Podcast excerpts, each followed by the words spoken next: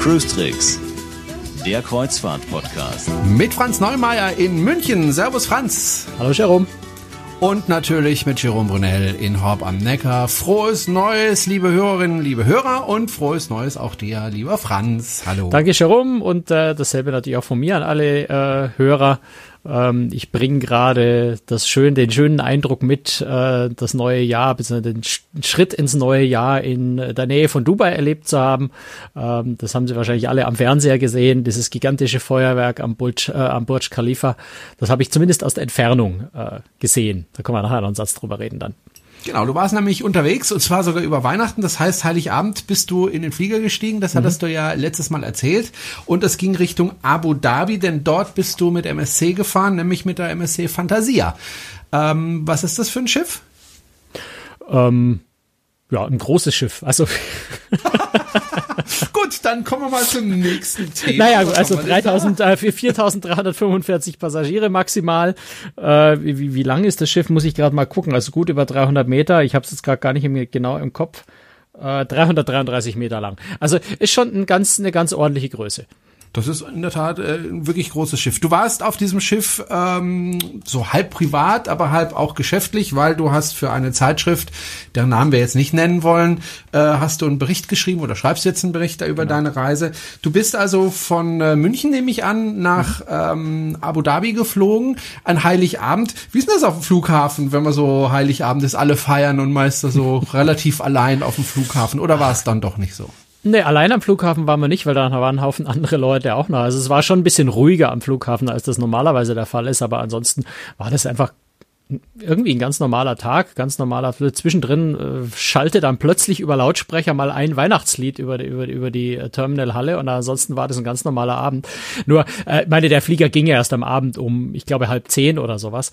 Also wir hatten ja untertags den ganzen Tag Zeit. Wir haben einfach unsere Bescherung, unsere Weihnachtsfeier ein bisschen vorgezogen. Äh, wir haben halt mittags schön gegessen und am Nachmittag die Bescherung gemacht. Insofern ist der Heilige Abend in dem Sinne ja nicht ausgefallen. Äh, mit dem einzigen Unterschied, vielleicht, wir hatten dieses Jahr keinen Weihnachtsbaum zu Hause, weil das wäre irgendwie sinnlos gewesen gewesen wenn man nicht zu Hause ist dafür und da dann allein vor sich hin vertrocknet. Ähm, ansonsten, ja, also nichts Ungewöhnliches. Also da schwingen jetzt keine Engelsstimmen irgendwie im Flieger mit oder sowas. Es ist ein ganz normaler Economy-Flug äh, mit Economy-Essen und, und entsprechend eingeengtem Schlafen. Ähm, wobei wir sind mit Etihad geflogen. Das ist gar keine schlechte Fluggesellschaft. Da ist der Sitzabstand so ein bisschen größer. Also ist schon ganz angenehm eigentlich. Wie lange dauert der Flug darunter?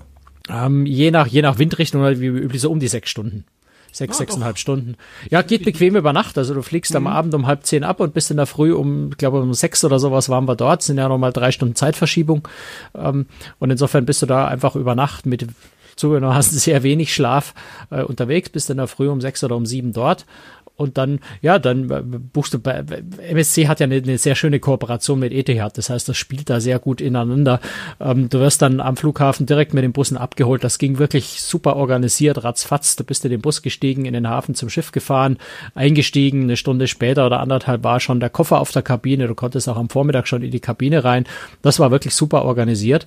Ähm, und dann blieb tatsächlich äh, Zeit, dass, dass wir gleich am Nachmittag äh, schon seinen ersten Ausflug gebucht haben. Das ist natürlich schon ein bisschen ein ungewöhnlicher Ablauf bei einer Kreuzfahrt. Du landest in der Früh, gehst am Vormittag in deine Kabine, hast deinen Koffer schon und machst am Nachmittag den ersten Ausflug. Ähm, ganz witzig, ganz spannend, vor allem, weil natürlich doch trotz allem ziemlich müde bist. Aber es war ist in dem Fall natürlich die einzige Möglichkeit von Abu Dhabi was zu sehen. Und Abu Dhabi ist eine tolle Stadt, insbesondere die Moschee dort, die, die ist einfach äh, traumhaft schön, sensationell, die darf man sich nicht entgehen lassen. Und zwar muss man dann einfach mal die Müdigkeit zur Seite schieben und, und äh, dann noch in die Stadt fahren. Hört sich aber eher nach Stress für mich an. Also wenn ich da über Nacht gereist bin. Gut, ich bin auch jemand, der kann im Gegensatz zu dir nicht schlafen im Flugzeug. Also wenn ich nach China fliege zum Beispiel, die zehn Stunden, äh, auch über Nacht, äh, mache ich kein Auge zu. Aber das ist mein persönliches Problem. Du warst also in Abu Dhabi, ein arabischer Staat. Wie muss ich mir das vorstellen? Sind da die Frauen tatsächlich total verhüllt und, und äh, man sieht nur Männer auf der Straße und man darf dies nicht und man darf jenes nicht? Oder ist es dann doch ein bisschen freier, als man sich das vorstellt? Wesentlich freier, als du das gerade geschildert hast. Ähm, also Abu Dhabi, Dubai, also die ganzen Vereinigten Arabischen Emirate ohnehin sind sehr, sehr äh, westlich orientiert, sehr offen, ähm, auch ihren eigenen Bürgern gegenüber sehr offen. Das heißt also, du siehst schon verschleierte Frauen, wobei verschleiern, äh, verschleiert heißt jetzt nicht äh, Burka oder, oder Nikab, Nichab, Nikab, äh, wie heißt das, ist komplett, also wo man nur ich die Augen Nikab. sieht, Nikab, wo man die Augen sieht, sondern du hast in der, in der Regel die Abaya, also diese, diesen, diesen, diesen Umhang quasi und ein Kopftuch, was das Gesicht freilässt. Ähm, das siehst du relativ viel, aber es ist den Frauen völlig freigestellt, wie sie auf der Straße äh, unterwegs sind. Sie können auch völlig, völlig westlich gekleidet, es sind auch viele völlig westlich gekleidet unterwegs. Das ist völlig äh, unproblematisch und absolut erlaubt. Also der Staat, es ist jetzt nicht wie Saudi-Arabien, ne? also da muss man wirklich einen riesengroßen Unterschied machen. Es ist kein so fundamentalistisch islamischer Staat wie Saudi-Arabien, äh, wo du, wo du, weiß ich nicht, wahrscheinlich gleich 100 Peitschenhiebe kriegst, wenn du mehr als nur deine Augen zeigst als Frau. Ähm, das ist wirklich eine ganz andere Welt da. Ähm, was mich mehr überrascht hat in den anderen Ländern, die wir gefahren sind, wir waren auch im Königreich Bahrain und wir waren auch in Katar. Auch dort ist das so. Also dort hätte ich eigentlich erwartet, dass es ein bisschen strenger ist. Aber auch dort ist es wirklich sehr, sehr offen und sehr, sehr freiheitlich. Ähm, man muss einfach auch realistisch sehen. Das sind Staaten, die zunehmend vom Tourismus leben. Und äh, als Staat, der vom Tourismus leben möchte, äh, tust du dich auch äh, ganz schwer an dich zu verhalten wie Saudi-Arabien oder Iran oder Irak. Ähm, aber die Staaten sind schon immer sehr offen eingestellt äh, gewesen. Also in, in Abu Dhabi gibt's äh, einen vom, vom König äh, oder vom, vom, vom Emir ähm, äh, in Auftrag gegeben und, und bestellte Skulptur, äh, die das Wort Toleranz mitten auf eine große Straße schreibt. Also die, die, die Länder dort sind wirklich sehr, sehr offen und, und, und, und, und herzlich äh, anderen Religionen gegenüber. Das ist wirklich äußerst unproblematisch. Mhm. Was hast du denn dort besichtigt, als du dort warst? Was kann man denn in Abu Dhabi sehen, außer Sand? Ach, naja, auch das mit dem Sand ist so ein bisschen, so ein bisschen Vorteil. Natürlich ist, sind das Staaten, die mitten in der Wüste liegen, aber du hast da tatsächlich äh, teilweise auch Mangrovenwälder. Ähm, du hast natürlich Dattelpalmenplantagen unter Umständen, nicht direkt in der Stadt, logischerweise.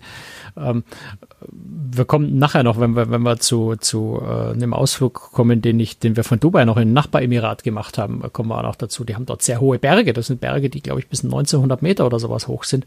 Also die Landschaft ist vielfältiger, als man sich das eigentlich vorstellt.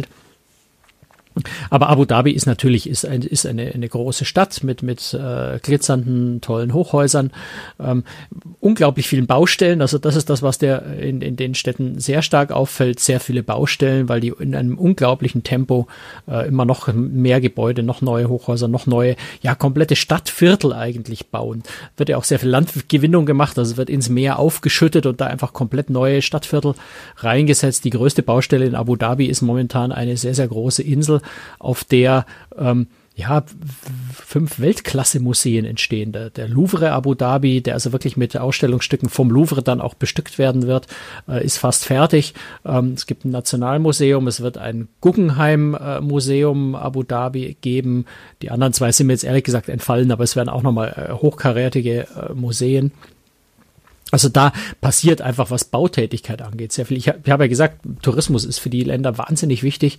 Äh, wenn wir nachher noch auf Dubai kommen, das hat mich sehr überrascht. Die Zahl Dubai exportiert seit 2016 kein Erdöl mehr. Ähm, also das, mit dem Dubai und die ganze Region groß geworden ist, Erdöl spielt eine immer weniger, äh, immer geringere Rolle dort. Dubai lebt inzwischen vom Tourismus. Also das ganze Geld in Dubai kommt aus dem Tourismus. Erdöl wird eigentlich nur noch für den Eigengebrauch ähm, gefördert, was dazu führt, dass der Benzinpreis dort immer noch zum Heulen niedrig ist. Also aus unserer Sicht zum Heulen niedrig, so 30 Cent der Liter äh, ist schon fast teuer. Aber tatsächlich findet dort ein riesengroßer Wandel statt und deswegen ist diese Bautätigkeit auch so immens, weil die Staaten eben schauen müssen, äh, gerade die Vereinigten Arabischen Emirate schauen müssen, dass sie die, das Erdölgeschäft, das immer weiter zurückgeht, die Erdölvorkommen einfach auch endlich sind, tatsächlich durch Tourismus versuchen zu ersetzen, was auch sehr gut gelingt. Du Aber wie gesagt, du hast gefragt, was schaut man in Abu Dhabi an? Das, was genau. man unbedingt anschauen muss, und das würde ich wirklich jedem empfehlen, äh, ist die äh, Sheikh Zayed äh, Moschee, ist die ja, von den Zahlen her die achtgrößte Moschee der Welt. Ähm, die Zahl ist nicht so wichtig. Es ist eine unglaublich beeindruckende Moschee, die wunder wunderschön ist. Da kann ich nur jedem sagen, auf die Website gehen bei großtricks.de. Ich habe äh, diesmal auch Glück gehabt. Ich habe ein paar schöne Panoramafotos äh, auch innerhalb der Moschee machen können. Da hat mir einer von den Aufsehern, die dort äh, aufpassen, dass sich Touristen halbwegs brav verhalten, ähm, hat mir, hat mir geholfen, da wirklich äh, tolle äh, Panoramafotos zu machen. Da kann man sich einen sehr guten Eindruck verschaffen, wie toll diese Moschee ist. Und die ist wirklich, also einfach auch emotional, tief beeindruckend. Es ist wunder, wunderschön dort. Also die darf man auf keinen Fall verpassen. Und da würde ich jedem auch wirklich raten, auch wenn er erst in der Früh mit dem Flieger angekommen ist, furchtbar müde ist. Zumindest dort sollte man hinfahren und sich das anschauen. Das lohnt sich einfach. Hm. Und dann bist du wieder zurück aufs Schiff gegangen, nehme ich an. Jetzt wollen wir doch kurz mal über die MSC ähm, Fantasia, Fantasia sprechen. Ähm, du hast ja schon gesagt, es ist ein Riesenschiff. Äh, wenn ich äh, MSC höre, dann denke ich so meistens ans Mittelmeer. Was natürlich falsch ist, weil MSC fährt natürlich nicht nur im Mittelmeer, aber da denke ich halt einfach immer dran und dann kommt mir so in den Kopf ganz, ganz viele italienische Familien mit ganz, ganz vielen Kindern und Italiener, das ist halt nun mal so ähm, und das ist jetzt auch nicht böse von mir gemeint, sind meistens ein bisschen lauter als die Deutschen, ja. äh, kann man doch, glaube ich, so sagen. Äh, wie war denn das Publikum auf dem Schiff jetzt, als du da äh, in Abu Dhabi aufs Schiff gestiegen bist? Ja, sehr international und tatsächlich sehr viel Familien, wie du sagst. Aber es waren natürlich Weihnachtsferien, das heißt, äh, da geht natürlich die Zahl der Familien nochmal weiter hoch. Ähm, aber es ist bei MSC ist es natürlich generell so, gerade wenn du Ferienzeiten hast, da sind sehr viele große Familien mit sehr vielen Kindern an Bord. Es waren auch relativ viele Inder an Bord. Man muss ja da, äh, denken, äh, Persischer Golf, das ist von Indien, von der Flugstrecke nicht besonders weit. Das heißt also auch aus Indien waren und die haben ähnlich große Familien mit ähnlich vielen lauten Kindern. Ähm, also das ist unterscheidet sich jetzt von der mediterranen Stimmung nicht übermäßig, außer dass die, die Sprache eine andere ist waren auch einige Chinesen, äh, Asiaten mit an Bord. Auch für die ist die Flugstrecke ja äh, zum Persischen Golf kürzer als nach Europa. Insofern sehr, sehr internationales, sehr gemischtes Publikum, relativ jung und wie gesagt, sehr viel Familien. Also das schon, ja, es ist laut, wie du sagst. Ne? Das, aber damit, denke ich, muss man bei MSC immer rechnen. Das ist eben eine sehr familienfreundliche Reederei und entsprechend viele Familien fahren auch mit. Hm. Was wird einem auf dem Schiff so geboten? Was meinst du? Ja, Theater. Also ich meine, das, was so Bars auf Schiffen halt oder? üblich ist, ja klar. Also mhm. viele Bars, ein, ein großes Theater. Ähm, Swimmingpool haben sie relativ viel. Es gibt einen Innenpool, es gibt eine sehr schöne äh, Wasserlandschaft außen. Ähm, besonders halt vielleicht sehr, sehr viele Whirlpools. Italiener scheinen Whirlpools zu lieben. Ähm, es gibt auch am Heck des Schiffs hinten nochmal einen separaten Pool, der in meiner Erinnerung eigentlich für, für ausschließlich Erwachsene gedacht war. Das war zumindest auf der Reise komplett aufgehoben. Also da waren genauso viele Kinder unterwegs wie überall anders auch.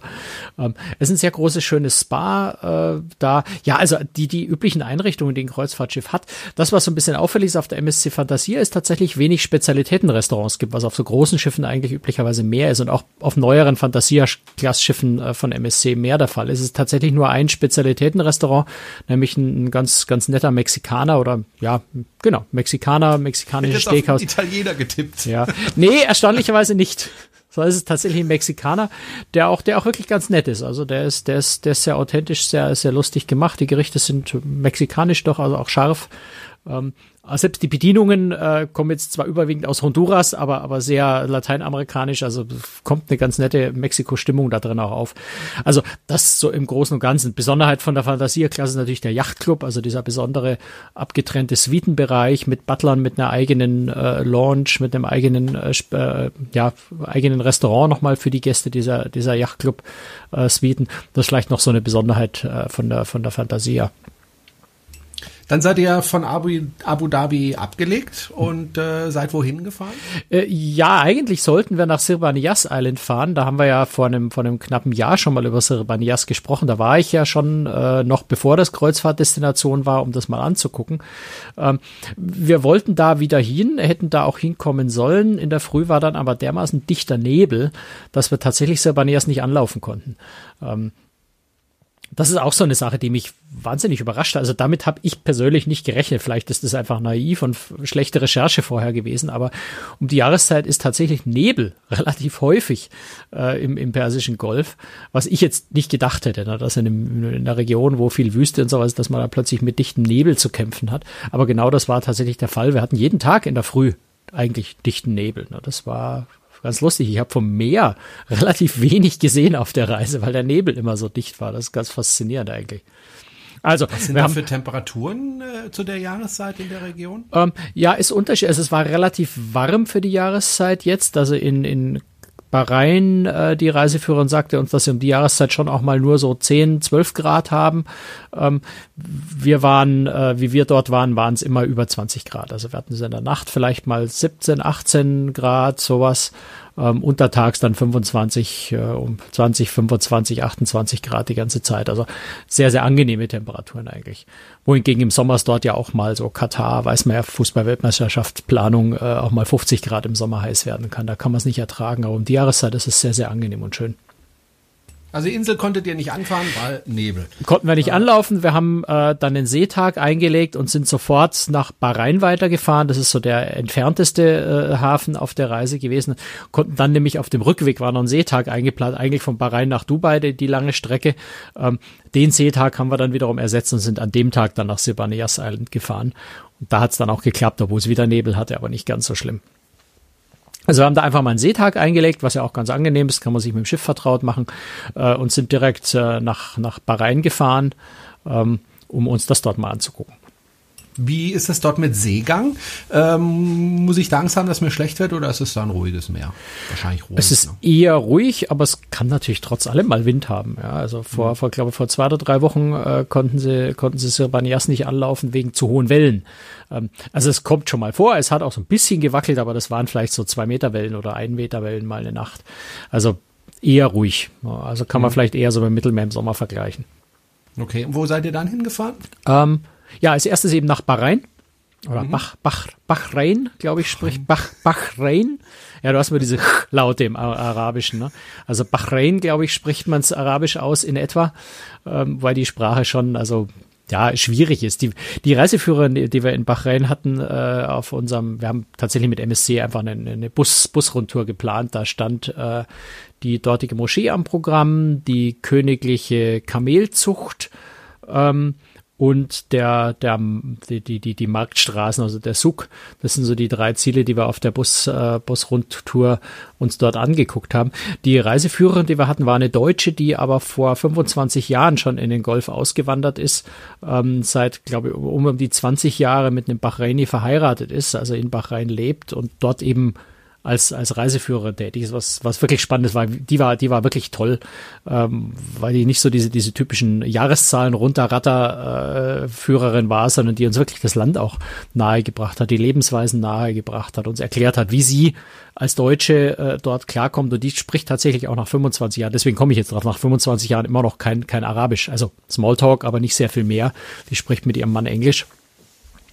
Und äh, weil sie sagt, die Sprache ist zwar nicht unerlernbar, aber ähm, nachdem fast jeder Englisch spricht, äh, muss man die Sprache eigentlich auch nicht unbedingt lernen. Hm. Ist wahrscheinlich wie bei mir und dem Chinesischen. Also ich könnte ja auch Chinesisch lernen, ist nicht unlernbar, aber es ist halt eine schwierige Sprache zum Lernen. Ja. Ähnlich wie das Arabische. Ne? Ja.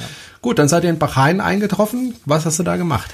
Ähm, ja, wir waren eben dort auch in der Moschee. Da natürlich im Vergleich zu Abu Dhabi jetzt was Schönheit angeht, kein Vergleich. Das ist eine eher schmucklose, ähm, äh, schlicht vom, von der Gestaltung her gehaltene Moschee. War aber trotzdem insofern ganz spannend, als dass das dort nicht nur eine Moschee, sondern auch Koranschule ist. Das heißt, es ist quasi eine Moschee, die ständig im Betrieb ist. Also in Abu Dhabi sind natürlich auch äh, ich weiß gar nicht, wie das auf, auf, auf im, im Islam heißt, Gottesdienste, äh, Ding, ähm, Gebetsstunden, ganz ehrlich, ich weiß es nicht.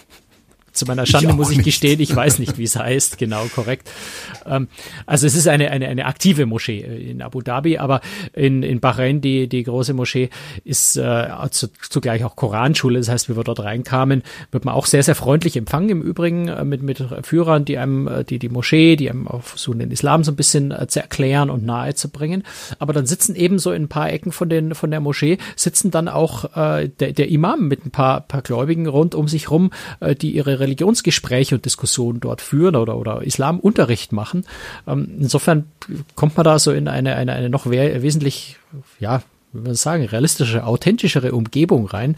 Das war eine ganz interessante Atmosphäre da drin. Am Eingang, also natürlich immer Schuhe ausziehen am Eingang, das ist sowieso völlig klar. Äh, für die Frauen gibt's dort eine Abaya und Kopftuch, die man dort in den Bahrain jetzt auch wirklich äh, auf jeden Fall anziehen musste, egal ob man eigene äh, verhüllende Kleidung dabei hatte. Da haben sie Wert drauf gelegt. Das ist, denke ich, auch ganz, ganz vernünftig und sinnvoll. Und äh, die haben da durchaus dann zum Beispiel auch Informationsstände am Ausgang der Moschee, wo du, wo du eine deutsche Übersetzung des Koran geschenkt kriegst, wo du ein bisschen Informationsmaterial über den Islam äh, geschenkt bekommen äh, kannst, also dir das mitnehmen kannst, wenn du dich dafür interessierst. Und unsere Führerin hat auch gemeint, wir können das bedenkenlos mitnehmen. Das seien also nicht irgendwie Salafisten oder irgendwie sowas, sondern das seien ganz, ganz reguläre, gemäßigte äh, sunnitische äh, Schriften, die man da bekommt. Fand ich ganz spannend. Und ich habe jetzt tatsächlich, ich habe mir den Koran mitgenommen und habe mir auch vorgenommen, da mal ein bisschen reinzulesen, weil ich finde, dass man sich mit der Religion durchaus etwas intensiver beschäftigen kann. Ähm, und wenn man, wenn man eine Quelle hat, wenn man eine Koranübersetzung dann auch einfach hat, bei der man weiß, es ist keine, keine tendenziöse, sondern eine, eine, eine gemäßigte, ganz vernünftige, glaube ich, kann man sich da auch mal beschäftigen. Also unter dem Aspekt war das dort äh, ganz interessant, weil man einfach äh, ja auch so ein bisschen mehr über die Kultur lernt, über die Denkweise der Leute lernt, äh, ein Gefühl dafür bekommt, wie die Menschen miteinander umgehen, wie sie über uns denken. Das war schon sehr reizvoll, das fand ich sehr spannend.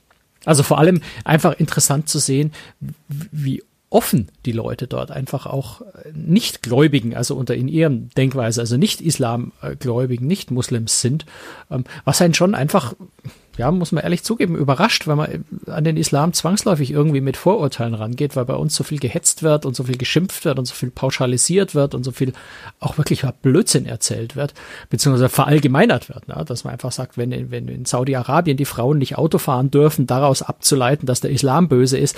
Ähm, mit solchen Vorurteilen ist man natürlich irgendwo behaftet und dort erlebt man einfach eine ganz andere islamische Welt, nämlich eine sehr offene, sehr tolerante, sehr, sehr freundliche. Ähm, und man merkt tatsächlich den Menschen auch an, die Le na, leiden wäre jetzt ein bisschen übertrieben, aber äh, sie merken schon, dass, dass es wichtig ist, sich, sich zu, offen, zu öffnen und, und zu kommunizieren und, und Besuchern ähm, diese islamische Kultur näher zu bringen, damit einfach mehr Verständnis entsteht. Ähm, und das finde ich, das finde ich für mich jetzt so vielleicht auch so die spannendste Sache, die ich von der Reise mitgenommen habe. Einfach einen ganz anderen Eindruck nochmal von dieser Kultur zu bekommen, von dieser Religion auch zu bekommen. Hm. Ich denke, wenn du den Koran liest, wirst du auch feststellen, äh, dass da sehr viele Ähnlichkeiten zu, zur Bibel sind, dass da viele Überschneidungspunkte sind. Ähm, die sind sich gar nicht so weit entfernt. Nein, nein, absolut nicht. Also ich meine, wir, wir, wir dürfen wir jetzt, oder sollten jetzt da nicht zu weit gehen, weil wir, weil wir mhm. eigentlich über Kreuzfahrt sprechen wollen. Aber äh, es ist tatsächlich so, als Katholik bist du erstmal ganz überrascht, dass selbst der Islam die Jungfräulichkeit von Maria tatsächlich so anerkennt und sieht. Ne? Also da ist, da ist tatsächlich der evangelische Glaube vom katholischen Glauben weiter entfernt als der Islam vom katholischen Glauben in diesem einen Punkt. Ne? Also das ist schon, das ist schon sehr reizvoll und ich glaube, es lohnt sich wirklich, sich damit zu beschäftigen. Und gerade wenn man die Gelegenheit hat, äh, in den Ländern dort jetzt unterwegs zu sein und zu reisen, glaube ich, kann man auch diese Reisen einfach sehr gut dazu benutzen, auch damit sich zu beschäftigen und, und selber auch ein bisschen offen zu sein. Finde, fand ich persönlich sehr spannend. Hm. Gut, dann ging es weiter von Bahrain. Wohin? Nach Katar. Hm, okay. Ähm, ja, also die Hauptstadt Doha. Da wird ja gerade die Fußball-Weltmeisterschaft äh, vorbereitet, Irgendwas das hast du ja genau. schon angesprochen. Ja, ja. Äh, war aber jetzt nicht so heiß wie im Sommer, nehme ich an. Ne? Also auch da um die 20 Nee, nee, also Grad. auch da ja. wirklich so um die 20 Grad rum, vielleicht unterteils. ist dann ein bisschen heißer geworden gegen mir. Es war in der Früh eben auch immer Nebel, deswegen war es in der Früh relativ kühl. Wenn sich der Nebel dann weitgehend verzieht, dann wird es untertags wärmer. Ich denke, wir hatten so 25 Grad in Katar etwa. Also das war, war sehr, sehr angenehm. Und äh, ja, in Katar habe ich was gemacht, was ich äh, sonst eigentlich eher, naja, nicht verabscheue, aber nicht unbedingt mit Begeisterung mache, nämlich Shopping. Es gibt, in, es gibt in Katar. Hat dich deine Frau mitgeschleppt? Es gibt in Katar zwei Möglichkeiten. Ähm, moderne Einkaufszentren. Katar hat eine, eine, eine fantastische Skyline, wunderschöne Hochhäuser. Also gerade für, für, für Architekturfans ist Katar wirklich äußerst faszinierend, weil die Hochhäuser dort sehr fantasievoll gebaut sind, sehr, sehr unterschiedlich sind. Also allein dieses Hochhäuser gucken ist dort wirklich was sehr, sehr Schönes, kann, kann sehr reizvoll sein. Äh, das ist im neuen Teil der Stadt. Dort gibt es auch große moderne Einkaufszentren, in die man gehen kann wir haben uns auf die Altstadt äh, konzentriert und sind in den dortigen Suk gegangen. Also Suk heißt eigentlich nichts anderes als Marktstraßen, Marktgassen. Ähm, und dieser, dieser, dieser Suk-Bereich in, in, in Doha, der ist wirklich, also einfach nur umwerfend toll. Der ist riesengroß. Ähm, du hast dort, also du kriegst dort alles. Und das ist vor allem, es ist kein touristischer Zug, sondern es ist tatsächlich das, wo die Einheimischen einkaufen. Das ist dort, wo Einheimische ja eben zum Einkaufen hingehen. Ähm, natürlich das, was, was man am liebsten sich immer anschaut, sind Gewürzmärkte. Also Gewürze, traditionelle Medizin, das geht ja so ein bisschen ineinander über. Auch dieser Duft dort, ähm, wenn du diese säckeweise die, die, die Gewürze hast, ähm, das ist traumhaft schön, Weihrauch äh, in, in großen äh, Säcken auf dem Boden stehen. Ähm, ja, die ganzen Currys, die sie dort mischen. Äh, du kannst auch ganz viele Sachen entdecken, von denen du vorher noch nie was gehört hast. Also ich wusste zum Beispiel nicht, dass, äh, dass getrocknete Limonen äh, dort häufig verwendet werden. Habe ich mir gleich ein paar mitgenommen. Also du kriegst da wunderbare Sachen und kannst dich auch vor allem, das ist das, was mir aufgefallen ist im Vergleich zu jetzt zum Beispiel Ägypten, die Verkäufer sind da überhaupt nicht aufdringlich. Also genau genommen interessieren die sich überhaupt nicht besonders für dich als Tourist, weil du tendenziell wahrscheinlich eh wenig kaufst. Ähm, die machen ihre Geschäfte mit ihren Einheimischen. Du kannst da als Tourist durchlaufen und du wirst nicht belabert, du wirst nicht angekrapp, äh, ange, an, an, äh, angeredet, du, da wird nicht ständig irgendwas angedreht, ja, sondern du kannst da wirklich äh, durchlaufen, genießen, dir das alles anschauen, ohne dass du irgendwie genervt bist. Und äh, wenn du was kaufen willst, helfen sie dann natürlich, das ist keine Frage. Ähm, aber es ist nicht so diese, dieses Aufdringliche, wie man das oft so Tunesien, äh, vielleicht auch in der Türkei manchmal, in, vor allem eben in Ägypten erlebt, sondern du kannst wirklich in aller Ruhe dir das anschauen. Das ist toll. Ähm, ja, und dann hast du wirklich ein, der, der Goldzug, also Schmuck, Juweliere, ähm, tolle Sachen, nicht, nicht ganz so unser westlicher Geschmack, weil die sehr viel mit Rotgold und sowas arbeiten, sehr, sehr opulent. Das ist nicht unbedingt unser Geschmack, aber es ist toll anzuschauen. Du siehst, den, kannst den Leuten auch zuschauen, wie die in ihrer Werkstatt ihre Goldschmiedearbeiten dort machen. Ähm, es gibt, äh, ja, selbst Pferde werden dort verkauft. Es gibt einen Falkenmarkt, also wirklich einen Markt, wo Falken verkauft, also sehr im, im, im arabischen Raum. Falkenjagd ist ja was sehr, sehr äh, populäres. Äh, wir haben dort Falken gesehen, die für, für, für, für 2000, 3000 Dollar verkauft werden. Obwohl mein Katar selber jetzt noch nicht mal jagen darf mit Falken im Übrigen. Äh, die fliegen dann erstmal mit Qatar Airways so zum Beispiel nach, nach Iran, weil man dort jagen darf. Qatar Airways befördert Falken. Also das musste bei Lufthansa mal probieren, mit dem Falken anzukommen. Die werden ja was erzählen. Ähm, also dies, dieser Markt dort wirklich du kriegst alles, was du dir irgendwie nur vorstellst. Antiquitäten, diese Antiquitätenläden dort, äh, unbeschreiblich, äh, sich da, sich da durchzustöbern. Das macht riesig Spaß und du kannst da wirklich Stunden und Stunden in diesem Zug verbringen, ohne dass einem langweilig wird. Äh, und genau das haben wir auch getan. Also wir haben tatsächlich in Katar nichts anderes angeschaut als, äh, als äh, stundenlang in diesem Zug verbracht, um dann wieder zum Schiff zurückzufahren. Wie hoch war die Rechnung danach? Äh, nicht so wahnsinnig hoch. Also wir haben bloß ein paar Gewürze gekauft. Ähm, und äh, was haben wir da? Getrocknete Rosen, da kann man Tee draus machen oder duften herrlich. Ähm, was habe ich noch? Ne, den Safran, den habe ich in, in Bahrain gekauft. Da kriegst du einfach mal vier Gramm feinsten iranischen Safra, Safran, 17 Dollar habe ich dafür bezahlt. Ähm, da zahlst du bei uns wesentlich, wesentlich mehr dafür. Also auch so von den Preisen ist es natürlich, äh, ist es natürlich echt, echt, echt toll, wenn du da Dinge kaufst oder auch, ähm, äh, wie heißen die Beeren jetzt, die ich gekauft habe? Das fällt mir nicht mehr ein. Ähm, na, komme ich später Heidelbeeren. Nee, es sind natürlich keine, das sind Beeren, die du bei uns, die Berberitze, so, Berberitzen, äh, sind ja im arabischen Raum ganz beliebt. Die kriegst du bei uns nahezu nicht. Da habe ich mir einfach mal auch eine, eine, so eine Tüte, ein Kilo oder sowas gekauft. Auch Weihrauch, da nimmst du einfach mal so eine Schaufel Weihrauch und tust die in deine Tüte rein und das kostet dann irgendwie so ein paar Dollar. Das ist schon, äh, also so Weihrauchmischungen, also so Räuchermischungen. Mhm. Das ist schon sehr faszinierend. Ich glaube, wir haben insgesamt vielleicht so 30, 40 Euro ausgegeben. Also nicht so wirklich wahnsinnig viel Geld.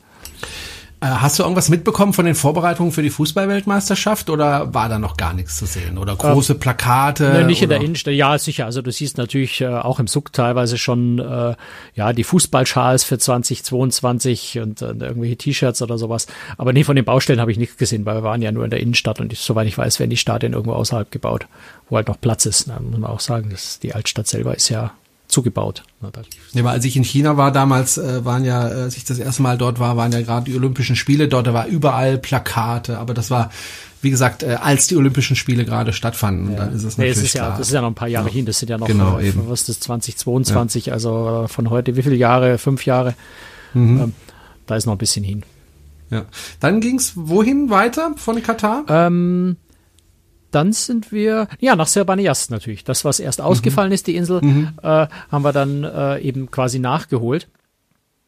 Ähm, ja, Serbanias haben wir ja schon mal ausführlich drüber gesprochen. Äh, da bin ich von der, von der, von der anderen Seite quasi gekommen. Das, was neu ist, ähm, ist dieser, ähm, ja, nennt sich Serbanias Cruise Port, äh, Cruise, Cruise Beach, so. Das ist tatsächlich, ähm, ja, wie soll man das sagen? So, so, so eine Art, ähm, Sandbank, eine große, die der Insel vorgelagert ist, die noch ein bisschen aufgeschüttet worden ist, meine, äh, meines Wissens. Ähm, äh, zwischen dieser Sandbank äh, und dem, dem der Hauptinsel Sirbanes Island äh, sind so Mangrovenwälder so ein bisschen drin und es gibt halt eine Brücke, die auf, aufs Land rüberführt. Der Strand selber, ja, ist so ein typischer Privatstrand, äh, Privatinselstrand, wenn man so will. Also einfach jede Menge Sonnenliegen und Sonnenschirme.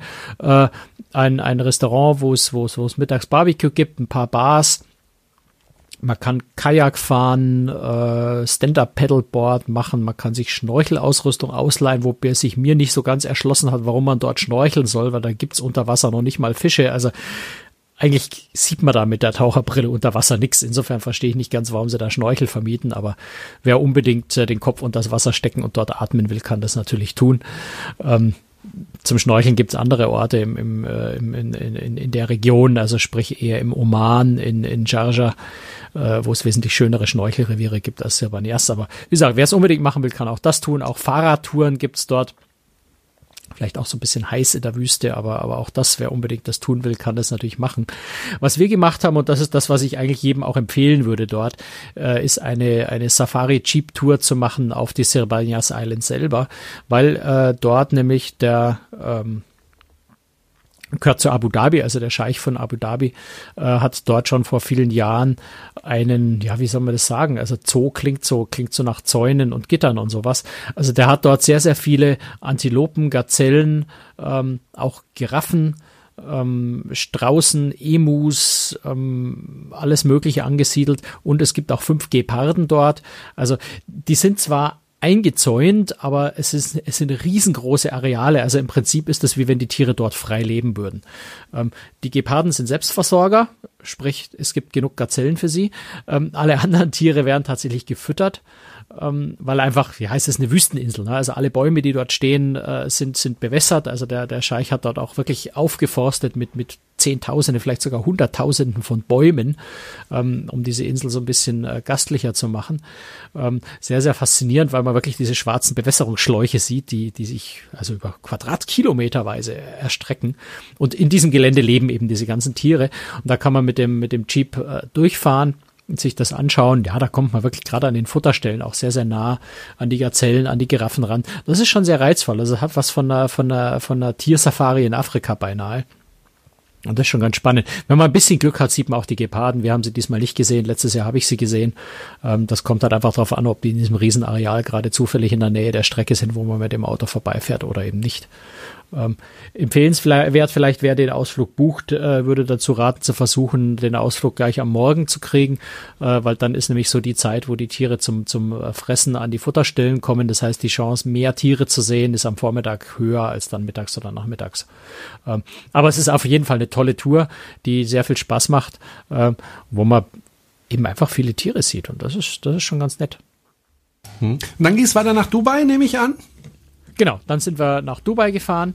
Ähm, Dubai, glaube ich, hat jeder seine Vorstellung und die entspricht auch in etwa dem, was Dubai ist. Einfach eine, eine, eine riesengroße, gigantische Stadt mit, mit endlosen Hochhäusern, mit dem höchsten äh, Gebäude, derzeit noch höchsten Gebäude der Welt, dem Burj Khalifa mit, äh, ich habe es gar nicht genau im Kopf, 800 irgendwas Meter, also unvorstellbar hoch. Sehr schönes Gebäude, auch wirklich so eine ganz spitze Nadel, die sich da so in den Himmel bohrt. Und weil wir den tatsächlich auch erst gesehen haben, wie wir dann in die Stadt reingefahren sind, weil es war auch da wieder so viel Nebel, dass wir vom Hafen aus tatsächlich eigentlich nichts gesehen haben. Also es war wirklich, du hast, der, äh, Dubai hat eine riesige Hochhauskulisse, eine riesige Skyline. Ähm, der Port Rashid, also der Kreuzfahrthafen, liegt so bisschen außerhalb, aber nicht so wahnsinnig weit weg, also 20 Fahrminuten von der von der Innenstadt weg. Äh, aber du siehst, bei diesem Nebel von der vom vom Hafen haben wir tatsächlich kein einziges Hochhaus, nichts gesehen. Also wir mussten da eher Richtung Stadt fahren, um überhaupt mal zu sehen, dass da eine Stadt ist, ähm, was ganz witzig ist. Was im Übrigen auch für Kreuzfahrtfans äh, im Hafen spannend ist, dort liegt ja die Queen Elizabeth II nach wie vor, also die ja schon vor ein paar Jahren ausgemustert äh, wurde und seitdem irgendwie dort so ihr Dasein fristet, ohne dass jemand weiß, was mit dem Schiff genau werden soll. Die liegt dort und die kann man dann selbst, selbst bei Nebel kann man die dann noch sehen, weil die tatsächlich so wahnsinnig weit von den Kreuzfahrtschiffanlegern weg ist. Du hast ja dann einen bezahlten ähm, Ausflug gemacht vom Schiff aus. Ähm, warst aber wir haben ein bisschen Na, wir haben im Vorgespräch. Aus, wir haben sogar zwei Ausflüge ja, gemacht. Warst ja. nicht so ganz zufrieden mit diesem Ausflug? Also mit einem Ausflug waren wir sehr zufrieden. Wir haben am Vormittag haben wir nämlich äh, eine eine Wüstensafari gemacht. Also wir sind auch wieder mit mit mit Jeeps oder mit Jeep. Also es sind keine Jeeps. Jeep ist eine Marke mit äh, was waren das? Ich glaube Toyota oder sowas Geländewägen. Also mit mit sehr sehr sehr modernen, äh, gut äh, guten äh, gut ausgestatteten klimatisierten Geländewagen sind wir etwa eine Stunde aus Dubai rausgefahren in die Wüste. Dort sind nämlich sehr hohe Sanddünen. Ähm, und das ist tatsächlich auch bei den Emiratis, also bei den Leuten, die dort leben und sich das äh, so, so Geländewagen leisten können, ist das eine der beliebtesten Freizeitbeschäftigungen, ähm, mit den Geländewagen in die Dünen zu fahren und dort wirklich, äh, also die nennen das Dunes Bashing. Ähm, also einfach wie die Wilden kreuz und quer durch die Dünen zu rauschen äh, und, und sich so mal so richtig auszutoben mit dem Geländewagen. Und genau das haben wir auch dort gemacht und das macht einen riesen Spaß. Also das kann man überhaupt nicht anders sagen. Ich habe schon die ein oder andere Wüstensafari mit Jeeps gemacht und das war immer so ein bisschen dröge, weil man ist halt da einfach irgendwie durch den Sand gefahren und irgendwann war man wieder da. Ähm, dort ist man wirklich die Dünen rauf und runter und geslidet und gedreht und der Sand hat nur so übers, übers Auto drüber gespritzt und äh, das eine oder andere Auto ist dann auch mal liegen geblieben, weil der Fahrer es übertrieben hat. Ähm, also das war eine, eine Riesengaudi, das muss man, kann man wirklich nicht anders sagen. Das hat einen Wahnsinn Spaß gemacht, da durch die Dünen zu donnern. Hinterher hat er noch einen kurzen Aufenthalt in einem, in einem, in einem Wüstencamp, wo es was zu trinken gab, wo man mal den Falken auf den Arm nehmen konnte, eine Runde über den Parkplatz mit dem, mit dem Kamel reiten, das war alles ganz nett.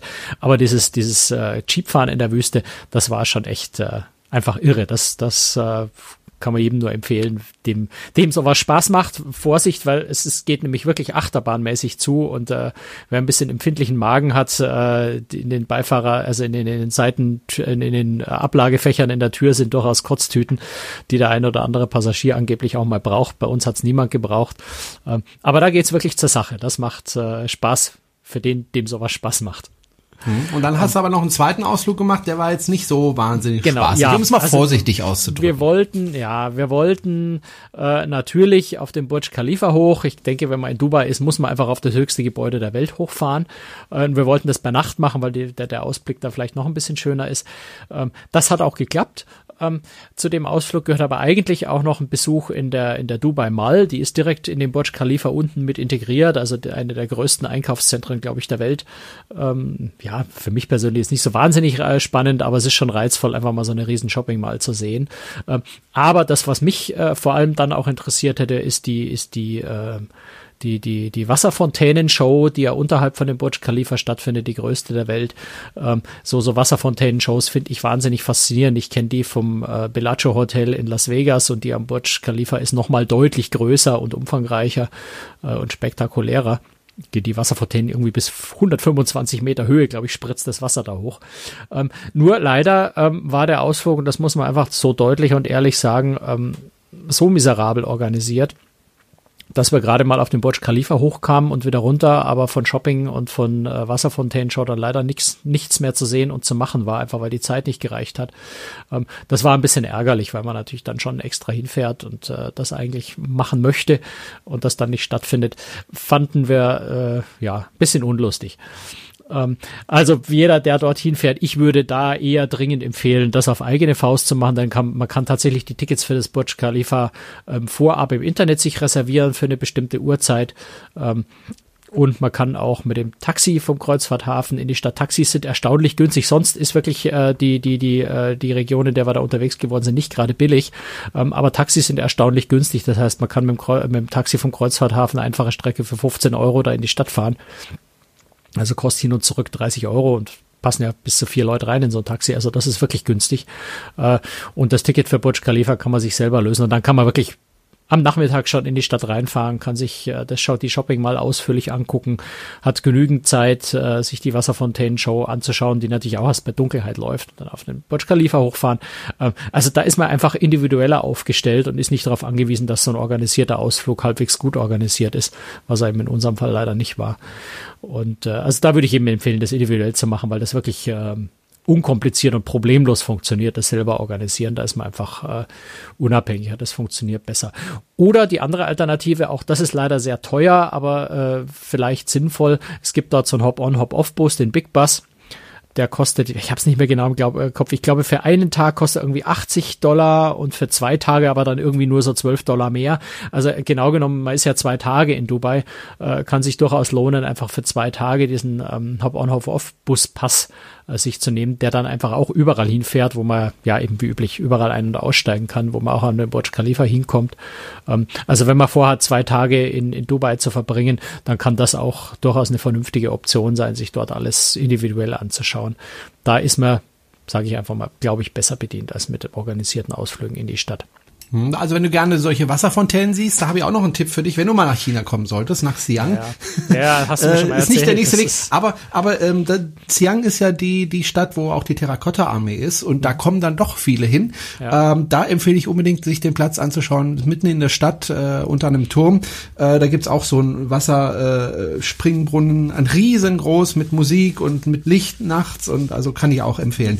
Ähm, wenn man mit dem Schiff so unterwegs ist, da äh, in dieser Region Lohnt es sich da, du hast es ja schon angesprochen, lohnt es sich da, äh, die bezahlten Ausflüge zu machen oder sollte man einfach sagen, hey, das Schiff ist eh so nah an der Stadt, ich gehe einfach vom Schiff runter und gucke mir die Stadt auf eigene Faust Nee, an? das funktioniert gar nicht. Also das ist nicht wie im Mittelmeer, dass du, dass du den Hafen quasi direkt an der Altstadt hast und nur einen Schritt raus machst und da bist, sondern die Häfen sind dort tatsächlich immer relativ weit draußen. Also du brauchst immer irgendeine Art von Transportmittel in die Stadt rein.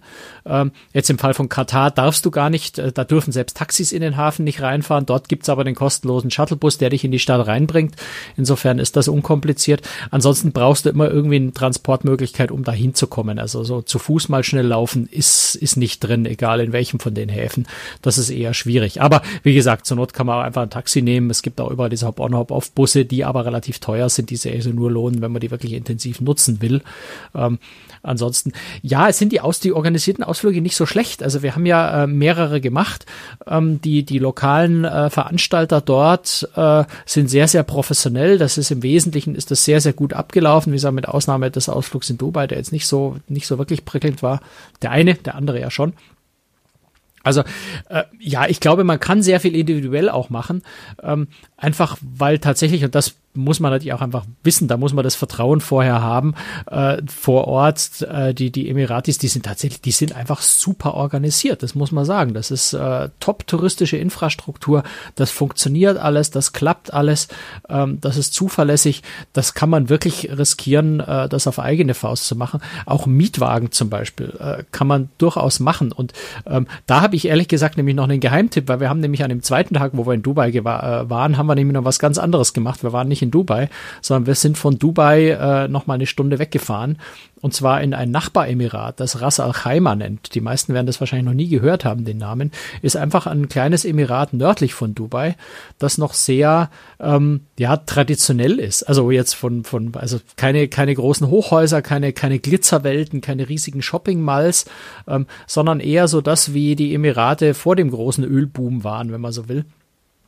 Und das ist ganz, ganz reizvoll. Dort kann man wahrscheinlich am ehesten mit einem Mietwagen hinfahren oder man organisiert sich äh, einen, einen Touranbieter aus Ras Al Khaimah, der in, in Dubai dann noch abholt äh, und einem das, äh, das Emirat zeigt. Das war ganz toll. Also wir haben dort ein, ein, ein, ein wirklich wunderschönes ähm, Museum angeguckt, was in der ehemaligen Residenz des, äh, von Ras Khaimah ist, wobei man sich das jetzt nicht als große Residenz vorstellen muss, sondern das ist eigentlich mehr so ein, so ein alter Wachturm, wenn man so will. Also wirklich ganz, ganz beengte äh, Verhältnisse. Sehr, sehr faszinierend, das zu sehen.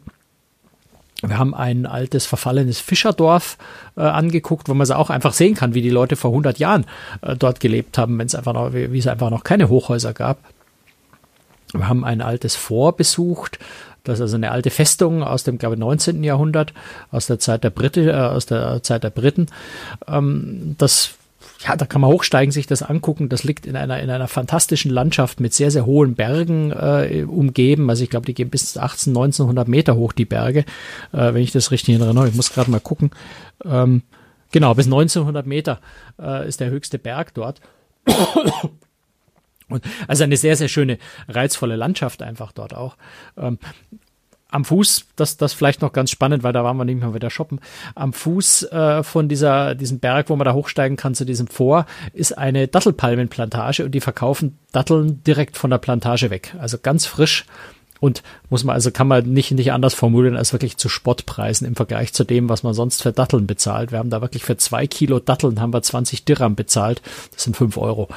Ähm, da kriege ich äh, im Duty-Free-Shop am Kreuzfahrthafen nicht mal eine Handvoll Datteln. Und die sind auch noch richtig lecker dort. Man kann sie vorher probieren. Das war, das war sehr, sehr, sehr, sehr witzig. Und äh, wir waren auch noch ganz, ganz, ganz lecker Mittagessen vor allem. Ähm, dadurch. Also wir haben den Ausflug, in unserem Fall haben wir den Ausflug uns jetzt tatsächlich von dem Tourismusbüro von Ras Al Khaimah äh, organisieren lassen und die haben uns auch abgeholt, um uns ihr Land zu zeigen. Ich habe auch vor, vor ein paar Wochen schon mal den, den ähm, äh, Tourismusmanager von Ras hier in München äh, getroffen und interviewt und der hat mir sein Land so mit so viel Begeisterung vorgestellt, dass ich gesagt habe, das möchte ich unbedingt angucken, möchte ich unbedingt sehen, wie schön das da ist.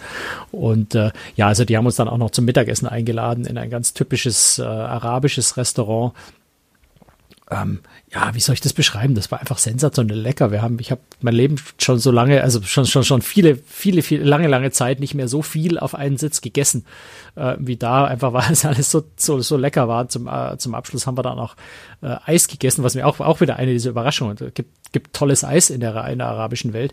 Wir haben Kamelmilcheis gegessen. Ähm, Kamelmilch, das Eis aus Kamelmilch. Also Kamelmilch ist wohl sehr, sehr nahrhaft. In dem Eis, wenn man ehrlich ist, schmeckst mhm. du nicht, dass es Kamelmilch ist. Es ist einfach ein tolles Eis. Ähm, das war, was, was hatten wir für Geschmackssorten? Dattel, ähm, Safran und was war das dritte?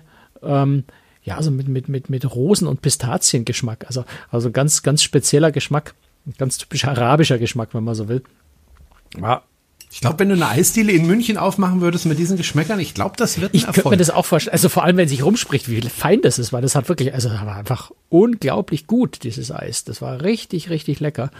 Und äh, generell arabisches Essen mag ich sehr, weil das so eine gewisse Schärfe hat, aber nicht zu exotisch ist, ähm, ein paar interessante Gewürze mit drin hat. Also eine sehr, sehr, sehr reizvolle Küche eigentlich. Und ja, das war ein toller Abschluss äh, für den Tag, bevor wir nach Dubai zurück sind. Wir mussten dann auch möglichst schnell nach Dubai zurück. Das war nämlich der Silvesterabend.